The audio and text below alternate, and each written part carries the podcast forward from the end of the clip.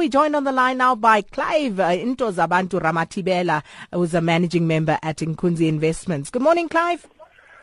Top of the morning to you, Sakina. Halala, halala, the sexiest man in the world. There's a guy I know very well. There's a guy I know very well.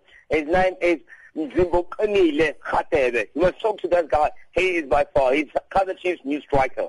I'm going oh. to post a picture of him on Twitter. You'll see him. Oh, and he's the sexiest man alive, you say? I've never seen anything more, more, more solid than that in my life. Okay, okay. We're going to park that there but just for a moment. Clive, Hong Kong stocks mixed despite protest yeah. activities uh, taking a new turn, as we heard earlier this morning.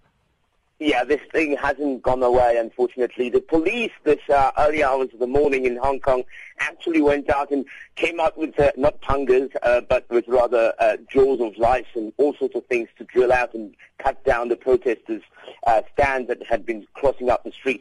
So in actual fact, there's a new traffic flow now. The, the traffic is now flowing again uh, within Hong Kong streets, which is quite exciting. But there are still a lot of uh, tensions there. What has this done? That has just allowed the uh, Hong Kong markets to open again. Uh, things are looking really uh, mixed at the moment, nothing really solid to talk about or to write about home, but the, the most important thing is that the markets are back on track and, and, and they're trading. That's what's important for me out of this story, Sakina. But Asian markets are still struggling to take off as the U S interest hike in, uh, continues there, um, in uh, threats rather of that, uh, Clive? Yeah, I mean, we, we're talking about um, a market now that has just taken in quite a number of different data from different uh, factors, especially if you think about what happened in the Eurozone as well, not being very convincing. And, and uh, pe- people are very, very um, uh, doubtful that there will be any strategy that will come out of the Eurozone that will change sentiment uh, to be positive and that will create a better space for people to actually create more investment. So what is happening is, uh, so, you know, the M S C I Asia Pacific, uh, it's fell now, it's gone down by zero point six percent uh, early hours of this morning. If you look at, for example, Tokyo markets in China, China looked a bit stronger. It did look a bit stronger, but still very, very dodgy. Uh, the, the gauge uh, also dropped by eight point eight percent in Hong Kong's open. So you can see that the, the, the volatility is quite still there, uh, and, and there's still that uncertainty about what the United States Federal Reserve Bank is going to do with regard to interest rates. Should that go up, uh, will it actually bring a market turmoil that we have never seen since two thousand eight? And that's the question that investors are asking. And here's another question, uh, Clive. What do investors think is the reason for the recent volatility in the markets?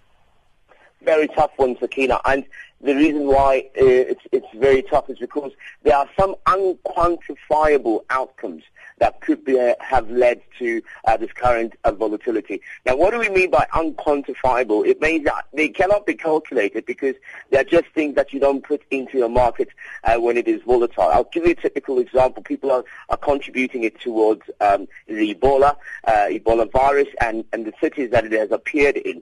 And we will never be able to calculate what the effect of Ebola uh, would be in an economy because it's not something tangible. It's not something that we can take out and say, this is the outcome, you know. And that's what it means when you say you're talking about things that are, uh, that are unquantifiable. So if you talk about something that is measurable, you can talk about the fact that the stocks have gone down and, you know, we talk about the numbers all the time and we can, we can dissect those. But what what is the cost? What is Ebola actually costing the market at the mm. moment? And because there's no clarity, Sakina, we cannot actually put the numbers. We will only find out once the research is done, probably two, three years from now, and we can see and, and, and assess if this uh, Ebola virus did have an impact. Well, that's where we're going to leave it for this morning. That was Clive Ramathibela, managing member at Nkunzi Investments.